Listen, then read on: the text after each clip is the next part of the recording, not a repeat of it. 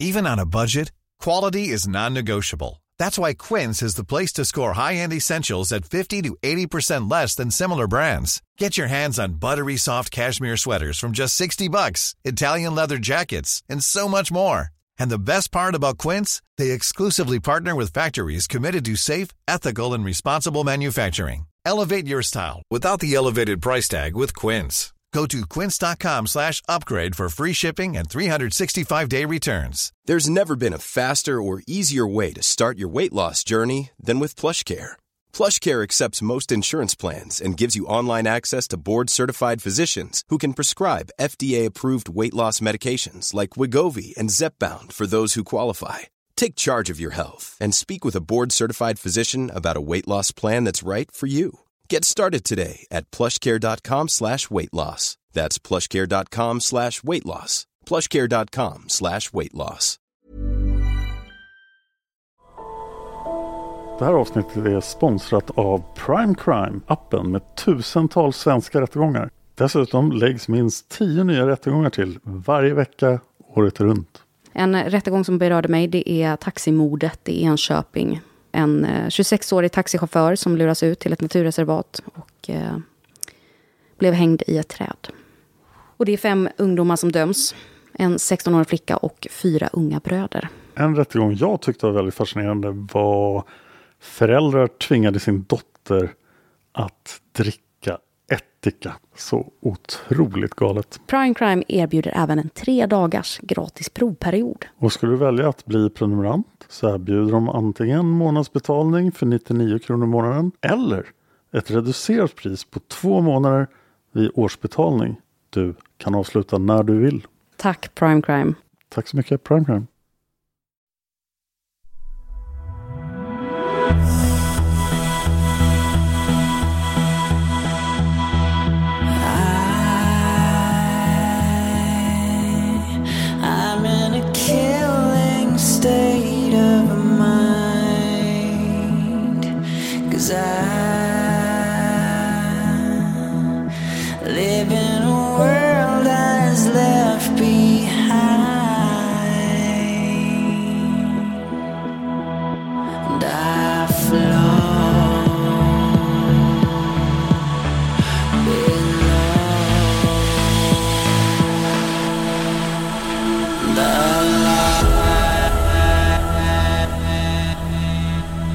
Lyssnar på Mördarpodden.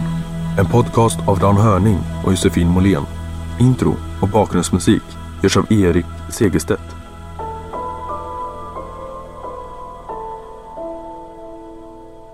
Välkommen till Mördarpodden och avsnitt om vad då Dan? Och Mad Dog Morgan. Oj, vad är det här? Det är ett manus av eh, David Oskarsson. Och förutom att gilla film så gillar David också mord. Speciellt seriemord från 1800-talet. Så nu är det dags för lite så här vilda västern och bushrangers. Ja! Och vi kommer ju se att utredning av seriemördarfall då inte fungerade lika bra på 1800-talet. Ja, Det är ju för sig ganska bra med att de har kommit någon vart idag. David har också skrivit en varning. Eh, Men eh, det enda ovanliga med den här varningen, det är våldsamt förstås, men det är ni vana vid. Men vi har en ryslig behandling av en mans kvarlevor. Oh! Så speciell varning för det. Ja. David har skrivit flera seriemördarpodden-avsnitt som utspelar sig på den här tiden och han vill speciellt nämna bröderna Clark. För det är nämligen där han tar upp Bushranger-eran. Det är vad man i Australien kallar vilda västern i princip. Det är alltså en era i Australiens historia när våldsamma män till häst i samhällets utkanter blev folkhjältar. Mm, ganska mycket som vilda västern. Idag ska man förmodligen kalla dem för terrorister eller gangsters. Eller då mördare. För det är de verkligen. Och det gäller förstås då även den legendariska och skäggige typ som vi ska berätta om idag. Mad Dog Morgan. Han har en massa olika namn. Och han är nog eh, också ganska välkänd som Daniel Morgan. Det är det han kallas till exempel på Wikipedia. Men först måste vi gå in på vad en bushranger är lite mer specifikt, för du vet inte det, eller hur? Nej. Den har inte översatts. Så på svenska säger man också bushranger för att det är så svåröversättligt. Det här är en term som började användas i Australien så tidigt som 1820. Kommer ihåg, Australien befolkades ju fr- främst av eh, folk som britterna ville bli av med. Ja. De ville ha en massa vita människor i Australien, då skickade de dit en massa dömda fångar. Och i princip med så här, du får sitta i fängelse jättelänge, eller så får du åka till Australien. Nej förresten, du får inte välja, du måste åka till Australien. Alltså det var straffet? Ja. Så de behövde folk i Australien, ingen ville åka dit, så då skickade de dit fångar. 1820 var ju då ganska nära att britterna började här i Australien. De första brittiska skeppen kom dit 1788. Det var också det år som storstaden Sydney, idag huvudstad i New South Wales, som är en provins i Australien, men inte i hela Australien, för huvudstaden i Australien är Canberra. Den grundades då, men när det här begav sig då så var inte Sydney ens en stad, utan det var en fångkoloni. För vissa fångar kunde man inte bara släppa ut i Australien, utan de var tvungna att ha underbevakning där också. Och de fick då arbeta under nästan slavliknande former för det brittiska imperiets storhet. Bushrangers kallades de förrymda australienska fångarna som lyckades slita sig ur sina bojor och sen bestämde sig för att leva i naturen utanför lagen och försörja sig på kriminella aktiviteter som till exempel rån. Bush i Bushranger syftar alltså till att man söker skydd i naturen. I bushen, som det kallas i Australien.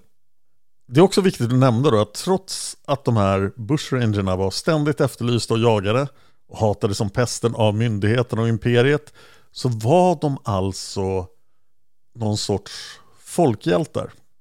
De sågs ofta som enkla män som hade bestämt sig för att inte ta någon mer skit från imperiet och de slogs för frihet, rättvisa och jämlikhet. Det hörde inte till ovanligheterna att bybor ute på landsbygden gjorde sitt bästa för att hjälpa dem. De kunde bistå med mat, husrum och gömställen och ibland till och med ljuga för myndigheterna om var de eftersökta våldsverkarna befann sig. Man får inte glömma då att det här var på den tiden så folk inte hade Netflix. Ja. Så att det var kul att sitta och prata om Bushrangers och vilken, vilken Bushranger gillar du bäst? Så det blev en omfattande mytbildning om de här männen. Och den är alltså så omfattande vi än idag pratar om dem. Varje Bushranger förärdes sina egna legendhistorier och det skrevs även en massa sånger och dikter om dem. Det händer ju ibland att brottslingar behandlas så här och det händer än idag. Till exempel i Mexiko så gör man liknande saker vad gäller narkotikakartellerna. Det skrivs alltså sånger om Sicarios och knarkhandlare i Mexiko. Och även om mexikanerna då i majoritet ju vill att det här ska upphöra så finns det även folk då i Mexiko som ser kartellmedlemmarna som just folkhjältar. De tar inte skit från myndigheterna. Jag nämnde just bröderna Clark från Seriemördarpodden, men förutom dem och Mad Dog Morgan så vill David även nämna Ned Kelly. Han var en bushranger, född 1854 i delstaten Victoria och han var verksam ända in på 1880-talet. Här kommer ett citat från engelska Wikipedia. Historikern Geoffrey Searle har kallat Ned Kelly och hans gäng för det sista uttrycket för den laglösa nybyggareran i en värld som började bli ytterst organiserad och välutbildad. Den sista protesten från börsen som nu omges av järnvägsräls till Melbourne och resten av världen. Under århundradet efter sin död blev Ned Kelly en kulturell ikon. Han är ämnet för fler biografier än någon annan australiensare. Kelly fortsätter att dela folksjälen i två läger. Vissa hyllar honom som Australiens svar på Robin Hood. Medan andra anser att han var en modisk skurk som inte förtjänar statusen som folkhjälte. Slut citat. Skulle Jesse James kunna vara... Ja, det är exakt och så. även, eh, vad heter de, paret såklart? Eh, te- eh, inte Ted Bonnie och. Clyde. Bonnie och Clyde. Ja, de borde vi göra. ja. Men de är också sådana här... Ja, de var ju i USA så de var väl mest, eh, ja det är ju efter vilda västern också, men de var ju Ja. definitivt legender och folkhjältar. Mm. Det kommer förstås en filmreferens här. Nämligen att den världskände musikern och låtskrivaren Mick Jagger från Rolling Stones har spelat Ned Kelly på vita duken i en film som heter just Ned Kelly. Som hade premiär 1970. Oj, Ja, tillbaks till Mad Dog Morgan då. Vi har valt att kalla honom för just Mad Dog Morgan. Det är ett av hans vanligaste smeknamn. Det är också titeln på den mest kända filmatiseringen om hans liv. Filmen Mad Dog Morgan från 1973. Där han spelas av den minst lika legendariska, härligt galne skådespelaren Dennis Hopper. Men namnet Mad Dog Morgan är idag kontroversiellt trots att det är så känt. Anledningen är att han inte kallades för det under den tidsera som han faktiskt var verksam. Den tidigaste nämnda användningen av namnet Mad Dog Morgan är en tidningsartikel i South Australian Register daterad i april 1865. Och då är inte ens vår Bushranger som kallas för en Mad Dog. Så här låter det i artikeln, citat. Artikeln jämför Morgan, som verkade begå mord för att han tyckte det var roligt, med andra Bushrangers som Gilbert, Hall och Dunn som endast dödade när de hade tvingats in i ett hörn. Varpå de inte verkade ha mer betänkligheter kring att skjuta någon än de skulle ha för att sätta en kula i en galen hund, alltså en mad dog. Men oavsett hur det förhåller sig kan man lika gärna fråga sig om Daniel Morgan är namnet man borde använda. Det är nämligen inte heller hans riktiga namn. nej. Faktum är att han har haft ett otal olika alias och i princip har han aldrig använt det namn som hans föräldrar gav honom. Han döptes alltså till, och det är lite oklart vad han döptes till, John Owen eller möjligtvis John Faller. Ganska långt ifrån Daniel Morgan. Men eh, nu ska vi berätta hans historia. Mm. Eh, John Owens då, eller Mad Dog Morgans, eller Daniel Morgans, eller ja, Mad Dog. Från allra första början. Ja, även okärt barn har många namn. Vi pratar ju med en, en person som har blivit en legend. Ja. Och ibland kan det vara väldigt svårt att skilja vad som faktiskt är sant. För det finns jättemånga historier om honom. Och när det är möjligt och relevant så kommer vi nämna när de historiska källorna går isär. Eh, Och apropå historiska källor. Jag ska inleda med ett citat från boken History of Australian Bushranging, volym 2, skriven 1903 av Charles White. Den här finns faktiskt tillgänglig gratis online på projekt Gutenberg för de som är intresserade. Kapitlet om Mad Dog Morgan har följande ingress. Citat. Vi har nu att göra med en bushranger som var ett monster snarare än en man. Som torterade sina offer eftersom åsynen av deras plågor gav honom njutning. Som begick mord på grund av lättsinne och en omänsklig blodtörst. Detta var Daniel Morgan och scenen för hans gärningar var det södra distriktet från Gundagai till Albury som han styrde med ren och skär terror längre än någon annan bushranger eller något annat gäng i Australiens historia. Slutcitat. Är du taggad? Jag är väldigt taggad på Vill det du här. höra om den galne hunden och hans äventyr? Oh ja. Okej. Mad Dog Morgan föddes år 1830 i byn Campbelltown i New South Wales då i Australien. Ibland är han född 1837, Alltså ibland. alltså sju år senare.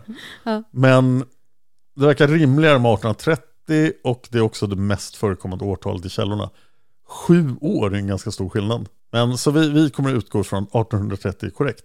Vi vet att hans förnamn var John. Men källorna går isär om vilken av hans föräldrar som gav honom efternamnet. Johns mamma var Mary Owen, även kallad Sienskam, Och Johns pappa var George Faller. Det finns alltså uppgifter om att John hade hetat då både John Owen eller John Faller. Det är oklart om hans mamma Mary faktiskt var av romsk härkomst. Trots det idag föråldrade då smeknamnet Sienskan. På engelska The Gypsy. Det här kan lika gärna vara ett smeknamn hon fick för att hon klädde sig på ett visst sätt eller möjligtvis var lite mörkare i håret eller huden än andra i byn där de bodde. Det här är 1800-talet, så alla är förstås jätterasistiska. Mamma Mary ska ursprungligen ha kommit från Irland och många källor beskriver henne som promiskuös. Sanningshalten i det går dock att ifrågasätta. Möjligtvis hade hon eh, det här ryktet, eller fick ryktet, på grund av att sonen, vår Mad Dog Morgan, var ett utomäckligt, nej, ett utomäckligt barn. utomäktenskapligt barn. Hon hade inte varit otrogen, men eh, mamma Mary och pappa George var alltså inte gifta när hon fick honom. Eller så hade hon varit otrogen. För det finns ett rykte om att George Faller inte var den riktiga pappan. Utan det skulle istället varit en krigsveteran vid namn Samuel Moran. Här kan man läsa bland annat om en tidningsartikel publicerad i Kottamundra Herald 1949.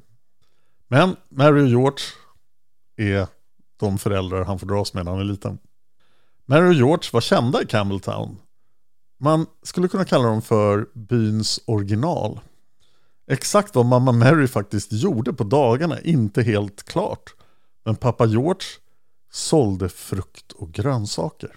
Han gick med sin vagn till torget varje dag och där stod han och sålde frukt och grönsaker. Ingen av föräldrarna verkar varit särskilt intresserad av att uppfostra lille Mad Dog. I princip alla källor säger att han växte upp hos ett annat byoriginal som faktiskt adopterade honom. Oj. Den här mannens namn är inte känt. Men alla talade om honom som Jack the Welshman. Alltså Jack från Wales typ. Så Mad Dog fick bo hemma hos Jack the Welshman tills han var 17. Och är han född 1830, alltså framme vid 1847. Fram till dess gick han i skolan. Och han var inte särskilt uppskattad av sina lärare. Lärarna tyckte att han var ett oförbätterligt busfrö. Och de var ganska säkra på att han inte skulle lyckas i livet. Han uppvisade också antisociala tendenser. Alltså. Men tyvärr har vi inga exempel på dem. Man undrar ju hur det är på 1800-talet. Ja, det måste ha varit ganska otäckt tror jag. Eller så bara lyssnade inte på vad folk sa och lydde inte. Nej. Vi skulle gärna haft några exempel, men de har gått förlorade. En artikel från 1940-talet nämner dock apropå detta följande. Citat, samhället var ingen som lockade, börsen och ensamheten var Mad Dogs melodi. Slutcitat. Uppgifterna är luddiga, men Millions of people have lost weight with personalized plans from Noom, like Evan, who can't stand salads and still lost 50 pounds. Salads, generally, for most people, are the easy button, right? For me, that wasn't an option. I never really was a salad guy. That's just not who I am. But Noom worked for me. Get your personalized plan today at Noom.com. Real Noom user compensated to provide their story. In four weeks, the typical Noom user can expect to lose one to two pounds per week. Individual results may vary. Hold up. What was that? Boring. No flavor. That was as bad as those leftovers you ate all week. Kiki Palmer here, and it's time to say hello to something fresh and guilt-free. Hello Fresh. Jazz up dinner with pecan-crusted chicken or garlic butter shrimp scampi. Now that's music to my mouth. Hello Fresh. Let's get this dinner party started. Discover all the delicious possibilities at hellofresh.com. One size fits all seems like a good idea for clothes until you try them on. Same goes for healthcare. That's why United Healthcare offers flexible, budget friendly coverage for medical, vision, dental, and more. Learn more at uh1.com. en, eh, en australiensisk tidningsartikel från 1860-talet nämner faktiskt att den unge Mad Dog ofta sprang till skogs och kunde vara ute i bussen i flera dagar i sträck. Han ska då ha livnärt sig på döda djur och larver. Man får nästan bilden att han då levde som någon slags vildmänniska i bussen. Om det här stämmer då så är det ett praktexempel på en bushranger som står nära bussen. Och det är ungefär allt vi vet fram till 17 års ålder. Då flyttar han nämligen från Campbelltown till en stor gård i, alltså jag älskar australiska namn. Det här kommer jag garanterat uttala fel. I Murrumbidgee-distriktet. Och jag fick en ut- uttalsanvisning. Murrumbidgee, ja. Du, åh, bra. Dan! Där fick han Snyggt. jobb nämligen som boskapsskötare. Så i princip som cowboy då. Det här är vid floden Murrumbidgee. Som än idag räknas som den näst längsta floden i hela Australien. Den är 1485 kilometer lång. Ja, typ som hela Sverige. I Murrumbidgee, fan vad det ordet återkom hela tiden. Utvecklade Mad Dog, då fortfarande kallad för John, ett stort intresse för hästar. Däremot var det inte bara skötsel av hästar som han ägnade sig åt, utan även stölder. Häststölder. Tidigt 1850 gjorde sig Mad Dog ökänd som hästtjuv i Avoca-distriktet. Och här fick han då sitt första smeknamn. Det var inte Mad Dog Morgan, utan han blev känd som Bill the Native. Ännu ett namn. Ja, alltså infödingen Bill. Och exakt varför han fick namnet Bill är fullständigt oklart. Man kan ju tänka sig möjligtvis att han sa att han hette Bill för att ingen skulle lista ut att det var han. Ja. 1854 har John fyllt 24 år och då återvänder han hem till Campbelltown. Men han åkte aldrig dit för häststöld, utan det blev bara ett rykte om honom att han var en häst. Det är högst oklart. Okej. Men eh, om han hade åkt dit för häststöld så kan han inte hade kunnat flytta hem när han var 24. Nej. Så att vi räknar med att han inte åkte fast. Eh, när han väl kom hem igen då så sökte han upp Jack the Welshman, hans eh, fosterpappa. Och bodde hos honom ett tag. Men det var det inte länge. Hans mamma ville han ha kontakt med, men hon hade flyttat ifrån Campbelltown. Så han reste till staden Bathurst för att hälsa på mamma. Han, hade, han frågade var hans mamma hade tagit vägen och då fick han information om att hon hade ryckt upp sig, äntligen gift sig och startat en ny familj. Jaha, men, men eh, var hon inte Ja, vad hände med pappan? Ja. Men det här det visste förmodligen inte Mad Dog heller. Nej. Och här går källorna isär vad som hände sen. Det vi vet är att John stal två hästar. Men eh, var han stal de här hästarna varierar i källorna. Eh, Och då blev han jagad av antingen myndigheterna eller de personer som hade blivit bestulna på hästarna. Det finns en vag uppgift om att han stal de här hästarna av deras ryttare och band fast ryttarna vid ett träd. Oj. Om han gjorde det så kan vi anta att han här är beväpnad. Men varenda Ja. människa är väl beväpnad i Australien vid den. Eller om han är en riktig, riktig proffs på lasso. Ja, ja det, det blir ännu mer legendariskt. Mm. Men han blev alltså gripen här. Och 1854, ja nu vet vi att han inte blev fälld för häststöld. För 1854 blir han fälld för den här häststölden. Och han får ett fängelsestraff och det varierar också i källorna. Det är antingen 10 år eller 12 år i fängelse. Jag har en teori om varför han flyttade tillbaka till som 24-åring. För Ja. att han var i klona på att bli. Ja, det låter rimligt. Ja, men det är bara mina tankar. När man då tittar på den här domen så är han dömd under namnet John Sith. Så han kan ha blivit en... eh, han kan ha upptäckt kraften och blivit ond Ja. under sin tid i börsen. Så uh, Mad Dog skickas till kusten i Williamstown. Och där blir han då utsatt för straffarbete. Så han måste jobba i en gruva under sitt fängelsestraff. Och på kvällarna tas han ombord på ett fängelseskepp så att han inte ska kunna rymma. Det fängelseskeppet har det lustiga namnet Success. Framgång. Så skeppet ligger där vid hamnen och så måste han sova på det så han inte kan rymma. Och det här fängelseskeppet Success är så berömt att det har sin egen Wikipedia-artikel. Det byggdes 1840 och hängde med i 106 år fram till 1946 då det brann upp. Det finns massvis av fotografier av det skeppet eftersom det existerade så länge. Det var ju ingen success. Du kan, du kan googla på Success, på fängelseskeppet Success så hittar du det. Success. Prison Ship Success. Success. Att jobba i en gruva var ju inte helt riskfritt. Och speciellt inte när man är straffånge. Så någonstans under gruvjobbet så förlorade Mad Dog ett finger i en olycka. I filmen Mad Dog Morgan med Dennis Hopper som Mad Dog så går den till och med ännu längre i sitt skildrande av behandlingen som Mad Dog fick utstå när han eh, jobbade i gruvan. Filmen visar att han blir både brännmärkt i handflatan och brutalt gruppvåldtagen. De här detaljerna har regissören Philippe Morat berättat att han inte hade fått från Margaret Carnegies bok Morgan the Bold Bushranger. Men han har inte berättat var han fick dem ifrån. Alltså det är inte säkert att det är... Så vi kan anta att det här inte stämmer med verkligheten.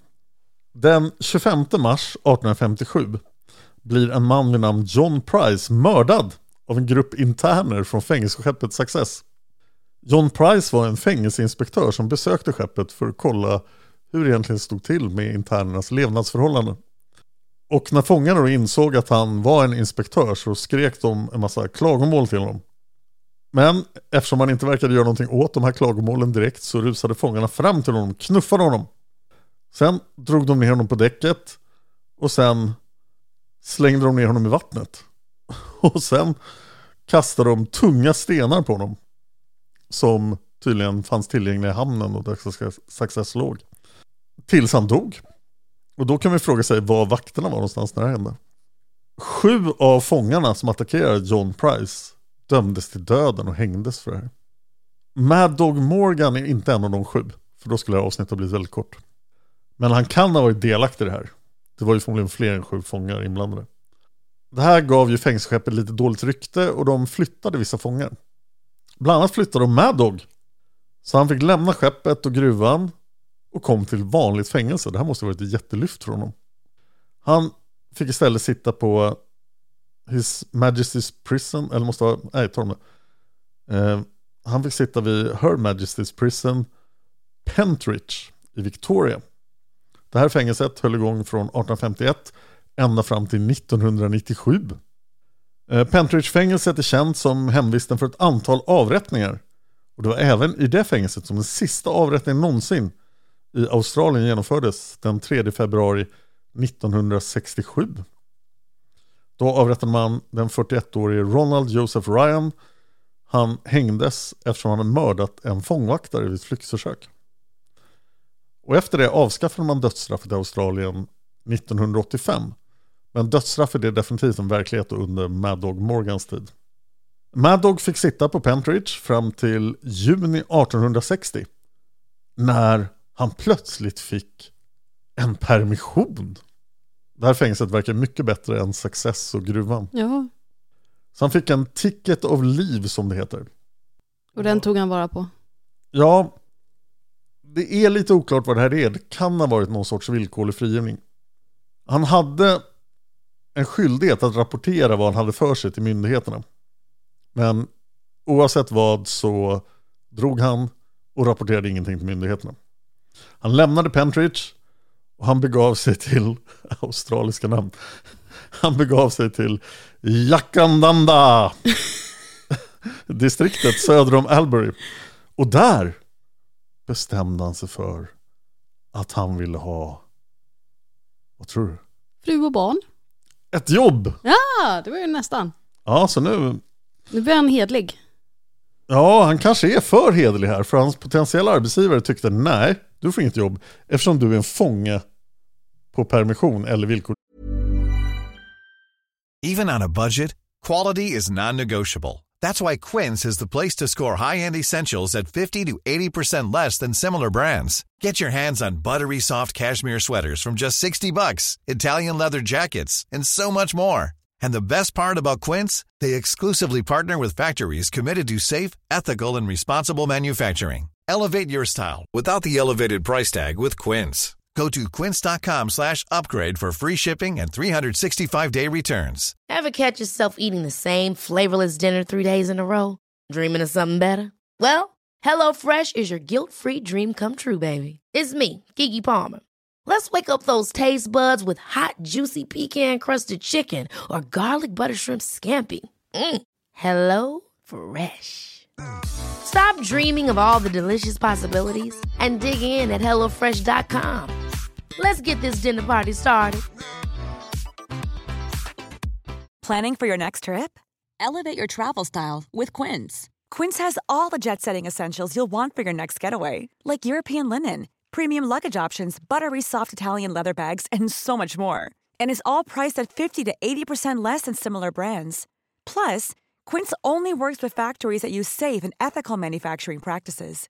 Pack your bags with high-quality essentials you'll be wearing for vacations to come with Quince. Go to quince.com/pack for free shipping and 365-day returns.